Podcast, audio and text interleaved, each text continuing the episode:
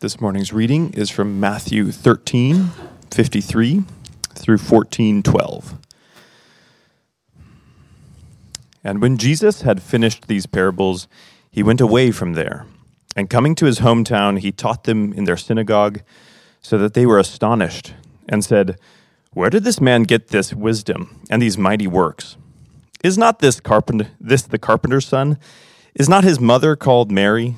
And are not his brothers James and Joseph and Simon and Judas? And are not all his sisters with us? Where did this man get all of these things? And they took offense at him. But Jesus said to them, A prophet is not without honor except in his hometown and in his own household. And he did not do many mighty works there because of their unbelief. At that time, Herod the Tetrarch heard about the fame of Jesus and he said to his servants, This is John the Baptist. He has been raised from the dead, and that is why this miraculous power is at work at him. For Herod had seized John and bound him and put him in prison for the sake of Herodias, his brother Philip's wife, because John had been saying to him, It is not lawful for you to have her. And though he wanted to put him to death, he feared the people, because he, they held him to be a prophet. But when Herod's birthday came, the daughter of Herodias danced before the company and pleased Herod, so that he promised with an oath to give her whatever she might ask. Prompted by her mother, she said, Give me the head of John the Baptist here on a platter. And the king was sorry. But because of his oaths and his guests, he commanded it to be given. He sent and had John beheaded in the prison and his head was brought on a platter and given to the girl, and she brought it to her mother. And his disciples came and took the body and buried it, and they went and told Jesus. God's word for God's people. You guys can have a seat. It's a fun story, right? Welcome to church. Um, today we have two stories that we're covering that are very different, with very different characters, but these two stories are going to have one theme or one main idea. Uh, when I was in, excuse me, when I was in high school, um, I was fortunate enough that I had a, a generous uncle who um, just liked his nephews, and so he invited me and some uh, two of my brothers and cousins, um, and we got to go to a Dallas Cowboys game with him. He paid everything. And in high school, I was a diehard Cal- Dallas Cowboys fan. Now I have kids, so I don't watch much NFL. That's just how it works. But we went to watch the Cowboys play in Arrowhead Stadium against the Kansas City Chiefs. No cheers, please. Um, but so we were diehard fans, and so we're like, okay, if we're gonna go into Arrowhead, we're going to paint our faces. And so we painted our faces. We made big signs on poster boards to try to get on Fox. You know, we, we wanted to, to be seen by everyone. We had all our Cowboys gear on. A few of us, I won't say if it was me or not, actually, this was a December game, and actually went uh, no shirts and painted our whole torsos blue. Maybe. Some, some of us did. Anyway, we were trying to make some ruckus going into the stadium, and when we were walking in, um, or walking up to Arrowhead, you just knew you were going to get a hard time, right? That's just how it is. Because on one hand, Chiefs fans are jerks, right? Can I get an amen from anyone? You know, you are a little bit. But we knew walking in there, dressed like we were, that we were going to get comments, and we did. We knew that we were going to get heckled by people as we went in, and we did. we didn't know that we were going to get cups of beer thrown on us inside the stadium, but we did.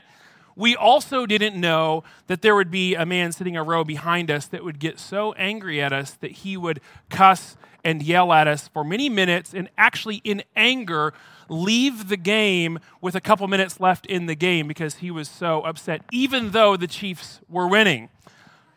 Now, it may have had something to do with the fact that we reminded him that even though the Chiefs were winning the game, that they were not going to make the playoffs and the Cowboys were. I don't know. I don't know if that was a Christ like thing, but he was not happy about it. But if you paint yourself blue and you walk into Arrowhead Stadium, you are going to get rejected, right? Chiefs Kingdom is going to have nothing of it. It just happens. And today, our stories are about rejection. the guaranteed rejection that will come in this world when we identify with the kingdom of God. You see, we don't always recognize um, that following Jesus means that we're signing up to be on a team that is not the home team in this world. Okay? And a lot of times we think, when we're following Jesus, it's going to be a life of comfort and ease. Hopefully, He's going to make our lives easier. Um, and that's just not always the case, right? We want comfort and ease. We want our convictions to be shared by other people around us.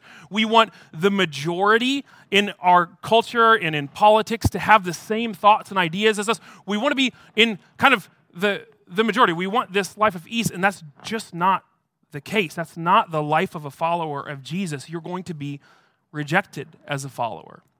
And so, as I studied and prayed over this passage, um, my kind of pastoral hope is on one hand, um, just kind of simply, that we would understand that there is rejection. Like, we just need to set our expectations in a place where we understand hey, it's not going to be a life of ease. There will be people opposed to you. Like, we just need to understand that. But then from there, on a deeper level, I think my true hope is that as rejection comes, as it seems like maybe the world is winning, as it seems like Jesus and Christians in the church are maybe getting pushed more and more to the margins, my hope is that we could have this solid and bold confidence in Jesus. Because Jesus is the true king, right? That we can have a bold confidence because we are a part of a kingdom that cannot be shaken, right? And this kingdom is going to last forever and ever and ever. My hope today is that we could have hope in rejection. Now, in this story, we're going to see two specific kinds of rejection. There's the short story first, and we see a dismissive rejection. And then the second longer story, we see an aggressive rejection. Okay, we're going to see dismissive and then aggressive rejection. We're going to take these one at a time and dive into the first one first. So open your Bibles if you have not already and turn to Matthew 13, and we're going to start in verse 53. we're going to look at dismissive rejection. Matthew 13, 53. The first couple verses say this. And when Jesus had finished these parables, he went away from there and coming to his hometown, he taught them in their synagogue so that they were astonished and said, Where did this man get this wisdom and these mighty works? Now, let's remember quickly where we came from. So, Jesus was doing lots of miracles in the chapters before this. Then he pauses in verse thir- or chapter 13 and he teaches them all about these parables to a mixed audience Pharisees, onlookers, like random onlookers, and, and disciples. And he's telling them, hey, some people, through these parables, he's telling them, some people are going to reject me, and some people are going to accept me. That's just the way it is. And so Jesus finishes with these parables, goes back to his hometown of Nazareth, where he grew up, which uh, historians uh, assume that Nazareth has maybe about a thousand people in it. Some people say even less than that. So it is like like small town Nebraska where you know everyone. That's the context that he's coming back to. So everyone knows him. He's coming back. He comes back to the synagogue and he starts teaching, okay?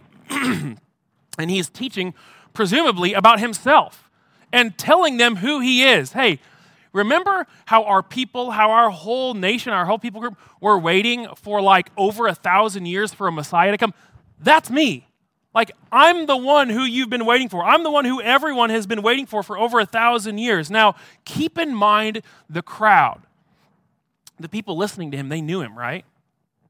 They knew what he looked like, they knew what his voice sounded like. We don't have that familiarity with Jesus. They knew what his voice sounded like. They knew what he ran like as a kid through the streets of Nazareth. They knew what his laugh was like. They knew how he may not have been that attractive, kind of like it refers to in Isaiah. They, they knew the ins and outs. They were utterly familiar with Jesus.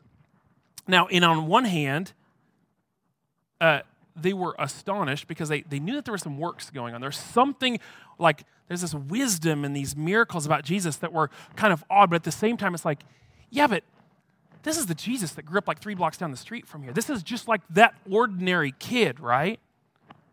Which is what they reflect in the next verses. 50, 55, it says this Is not this the carpenter's son? Is not this, is not his, or his mother called Mary? Are not his brothers, James and Joseph and Simon and Judas, are not all of his sisters with us? Where did this man get all these things? And they took offense at him. Like, you get what they're saying, right? They're like, this is just the neighbor kid, Jesus. Like, this dude is like crazy. This cannot, he cannot be special anyway. We know him. We grew up with him. This is like the equivalent of imagine a high school classmate of yours texts you this afternoon and they say, Hey, just giving you a heads up, I'm going on a mission. And I'm not only going to end the war in Ukraine, I'm going to bring about world peace this week. You'd be like, wait, you're going to do that? Like, like you'd think that person is probably on drugs or something. Like that doesn't make any sense, right? This is what these people are saying about Jesus. They couldn't believe that someone so humble, so common, and so familiar could be the Savior, and so they rejected him. So, how does this play out in our specific context? Well, I think it means that for some people, and for some people who have been a part of churches, who have grown up in churches. They know the Bible stories. They could tell them just as good as you or I could. Um, they know all about Jesus. These same people that know all of this stuff are actually going to reject Jesus. You've probably had this experience, right? I mean, I have family and friends who I have told about Jesus. I've invited people to like Christmas Eve and Easter gatherings and to church before. You get to an Easter gathering like last year, and you're like, and and the gospel is just like presented clearly like don't you guys get it? Like, this is good news for you. You got Daniel up there doing a spoken word. I'm like, this is fire from heaven. Like, how can you not understand what's going on? And they get done and they're like, well, where are we doing lunch? And they just move on. You're like, wait, what just happened? Like, how did you not get this? People will look at Jesus, they'll observe and watch our lives. They'll even hear our words about Jesus. But in the end, they'll say, you know what? Jesus is like, he's just not a big enough deal for me. Like, I don't want anything to do with that. They're just going to be dismissive of him. And it's what happened in this story, too. And I think, honestly, I think a part of that frees us here this morning as we think about that. Like, think about it. Jesus himself, the Son of God, he was preaching sermons to people. And I imagine that he was probably a pretty good preacher, right? He probably could present the gospel pretty clearly, probably even better than us, right?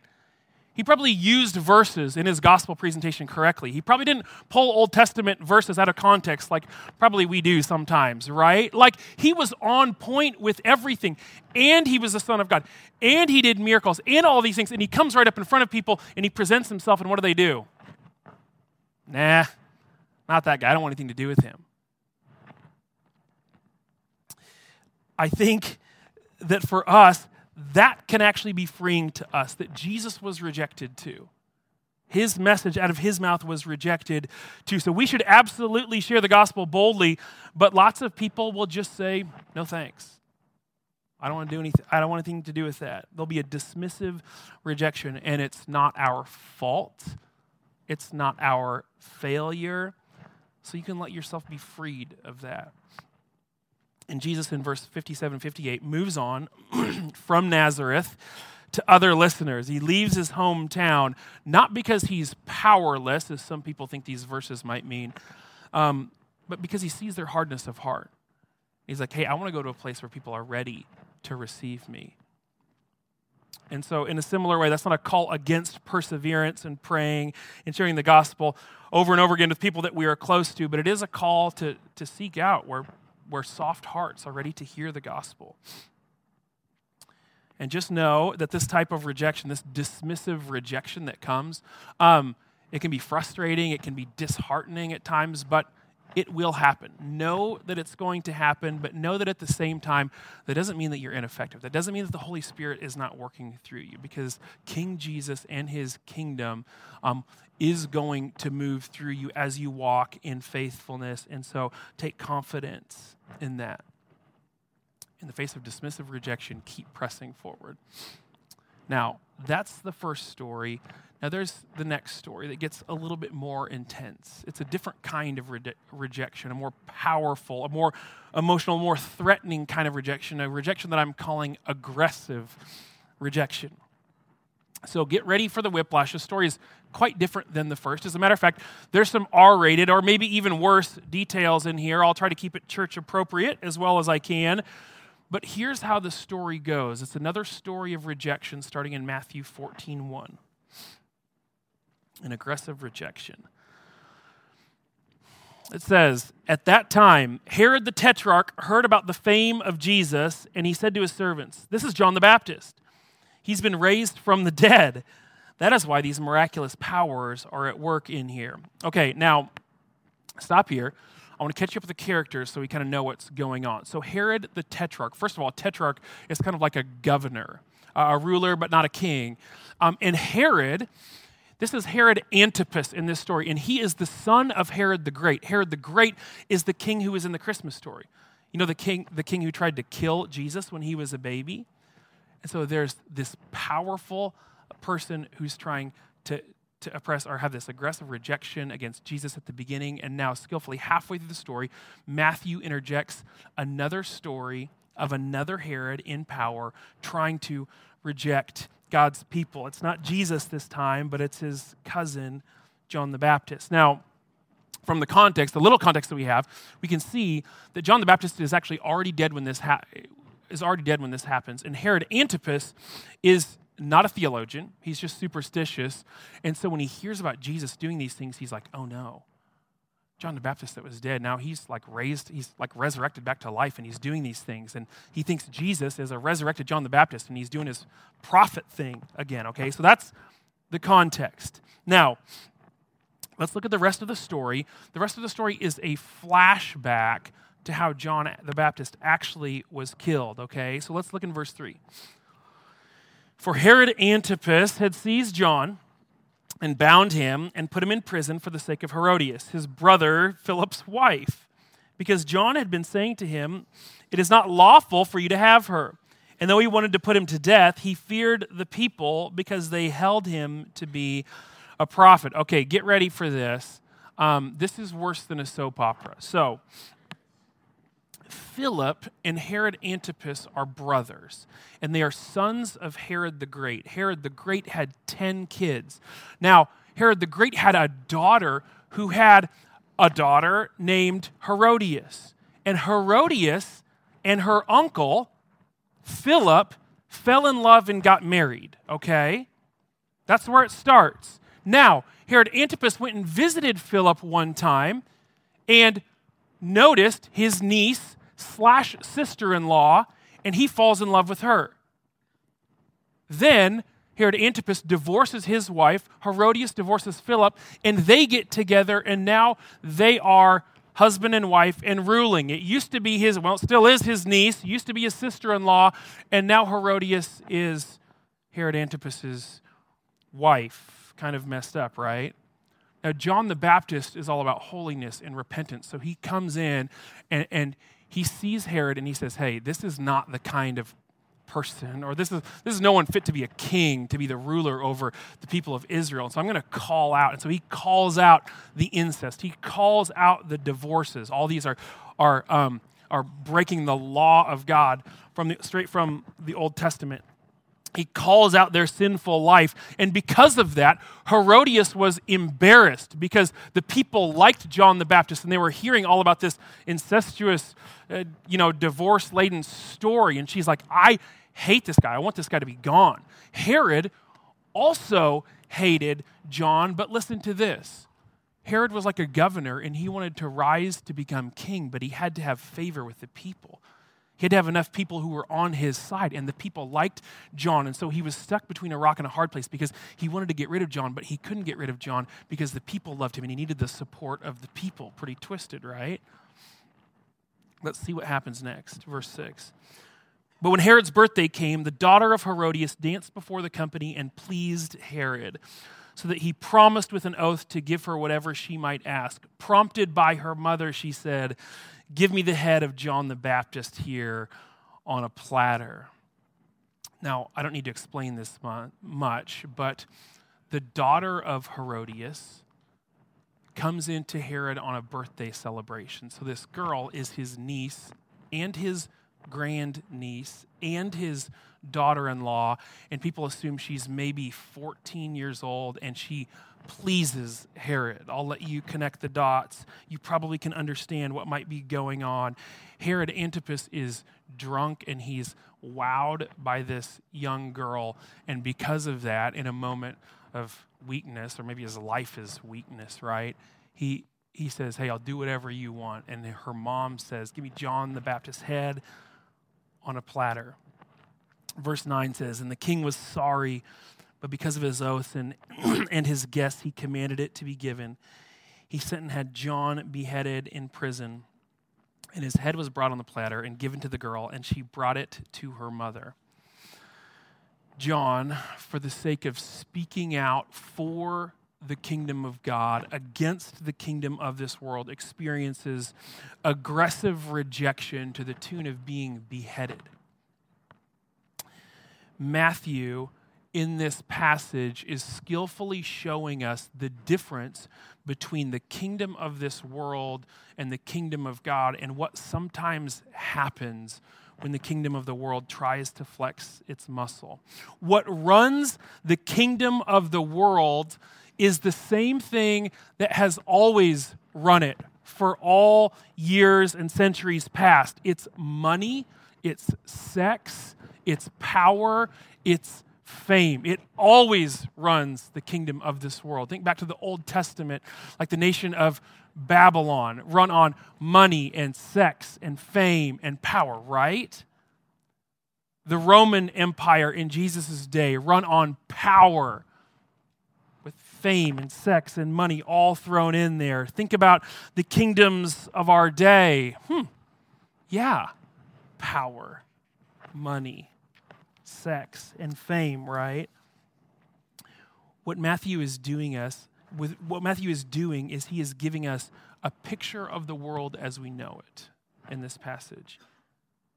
I mean, have you followed scandals in politics that have happened or just in amongst celebrities? Aren't those the things that it's all about? It's all about power, right? And money and fame and sex. This is how the kingdom of the world runs. The kingdom of God and John the Baptist run a different way. And you see a clash of the kingdoms in this story. If the kingdom of the world is sexually immoral, the kingdom of God is holy and righteous. If the kingdom of the world is power hungry, the kingdom of God is humble and servant hearted. If the kingdom of this world operates on fear, the kingdom of God operates on boldness. And when these kingdoms come clashing into each other, aggressive rejection happens. You can see this in all sorts of ways from all sorts of different powers. As I was researching uh, this sermon, I was reminded of the story back in 2015 where ISIS, a, a, a evil a group of people, run on on power. Right back in 2015, they captured, I believe it was. 20 um, some Egyptian Christians, and in Libya, you, there was a video, right? Maybe you remember the picture. They beheaded 21 of them. This is aggressive rejection. Uh, something personally that I've seen with my own eyes years ago on one of the trips that I got to take um, to China, I got a sense of kind of the aggressive rejection of a powerful government that wanted to squash out any form of, of this kingdom power that was happening. I remember um, a few of us took a van ride a couple hours outside of one of their major cities and, and, got to this compound. It was this dusty compound, no running water there, no amenities. There was some electricity in some of these places. And as we walk in, um, we meet up with a teacher and 10 college students who are doing this discipleship program, and they're uh, kind of flying under the radar in this program. And because of the aggressive rejection and hostility from the government of trying to squash what they were doing, they would live in a place for two months and they would move along so they wouldn't get noticed by anyone who would drive by or would see them maybe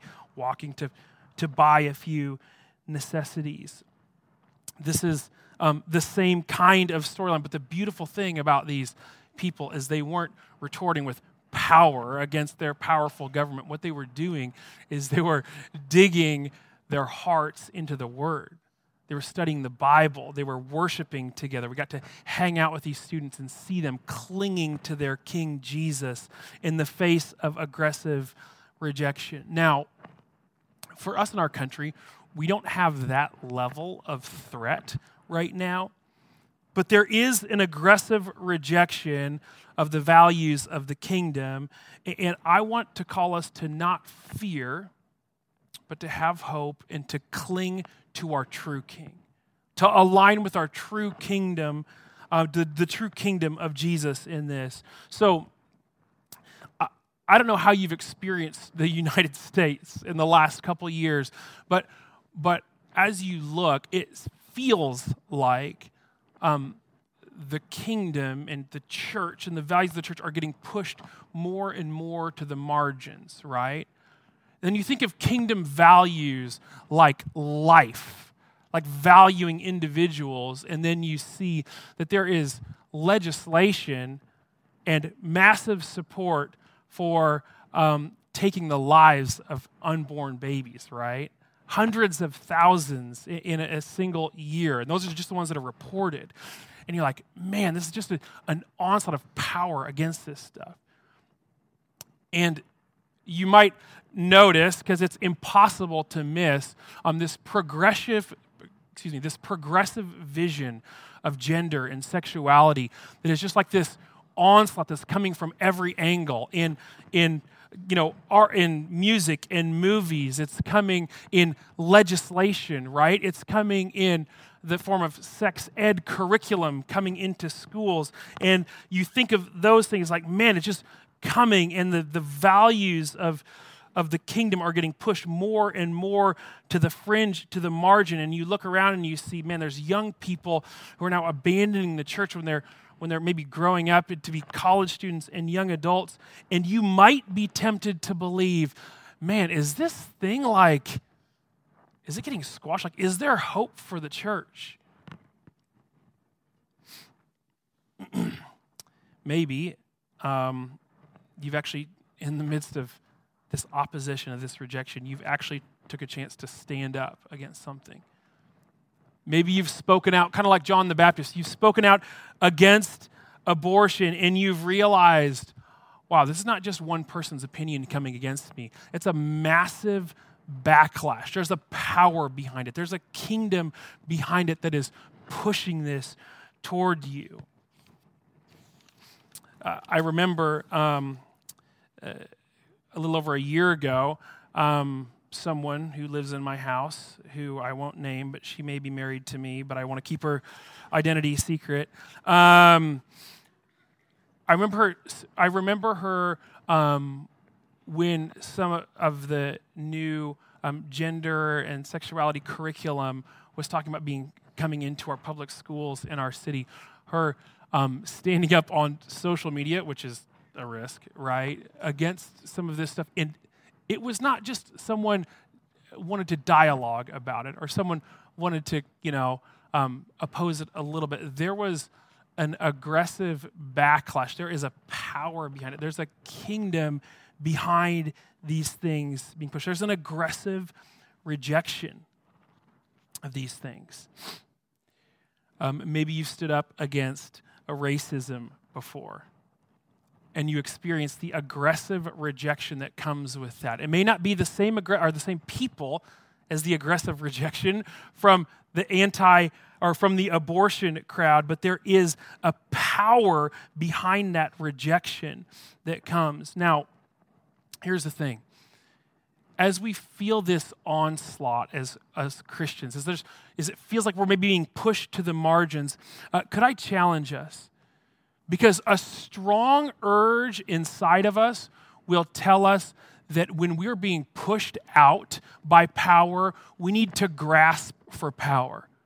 So if a political party or a political candidate or someone in power is pushing us out, we're going to go the other direction and try to grab onto another political party, a president, a candidate, of some sort. But just like John the Baptist and just like Jesus, we don't align with the values of a mere political party.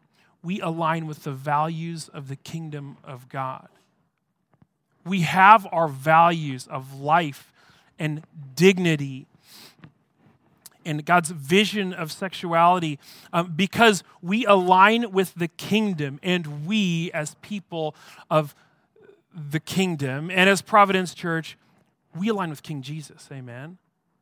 We always align with King Jesus and his kingdom, and that's going to equal rejection, aggressive rejection at times.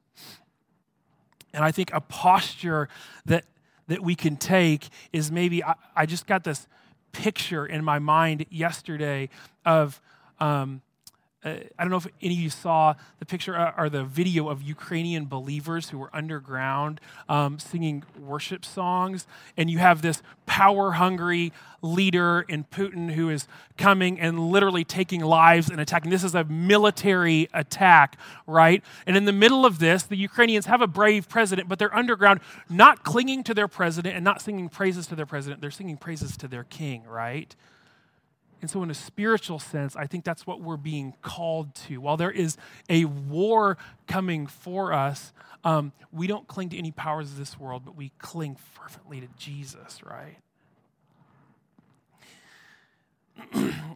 if uh, this morning you're tempted to lose hope, if it feels like, um, in your perspective, it feels like the church is getting pushed to the margins, soon to be squashed, if you have this fear that there's a, a secular worldview that's going to take over uh, the church and, and like it's coming to a, a crashing halt, um, know, first of all, that that comes with the territory of aligning with Jesus. There will be rejection, but know this rejection in the kingdom has a favorable ending. Just as you see Jesus uh, being attempted or an attempt being made on his life as he was uh, a baby. Then you see exactly halfway through the story, Matthew is doing this on purpose. Exactly halfway through the story, um, the prophet of Jesus, the cousin of Jesus, being uh, attacked and beheaded by the powers. And we know this is a foretaste or a forerunner of the fact that at the end of the story of Matthew, there is a rejection and a death coming for Jesus at the end of Matthew's story. But his rejection and death is not the end of the story. Because about a year after this John the Baptist beheading took place, Jesus would be rejected and he would be killed by a kingdom of this world. But three days later, he would come back to life. And he would raise victorious, defeating the ultimate powers of sin and Satan and death. Amen? So, Herod in verse 2, he says, Hey, John the Baptist is back resurrected from the dead, and it's Jesus. Well, we thought he was crazy, but he wasn't so far off because a year later in the story, Jesus would actually die and he would come back and he would resurrect. And this story reminds us that the resurrection of Jesus was the pathway to his kingship. And through rejection, he became victorious and reminds us that there is a different ending to the story, that the kingdoms of this world will crash and burn and halt, but the kingdom of God will reign forever and ever and ever. And this brings us hope because we are not fighting a losing battle when we're aligning with the kingdom. We are not aligning with a kingdom that is just going to fade away, and we are not serving a weak king. The things that maybe seem to be winning out sex and money and power and fame will come to a crashing halt, and there will be a day when King Jesus will put an end to all of them, and he will come as king, and his kingdom will come in full. Now, very simply, if you are tempted to look at our world with a sense of despair, could I call you to hope this morning? If you're tempted to look at our world or our nation, and you have a sense of fear about the world that our children or our grandchildren are growing up in, or you have a sense of fear about what the church, if the church is even going to make it another generation or two, could I challenge you to faith this morning in our King, in our kingdom? There is nothing more secure than aligning with Jesus. There is no kingdom more powerful than Jesus' kingdom, and it will go on forever and ever and ever. And that should give us hope, a bold confidence. So if you face rejection of any kind, be hopeful because Jesus faced rejection, yet he rose victorious. And if you're in him, he will raise you up to be with him victorious as well. Church, could we have a bold, confident hope in the face of rejection? Let's pray.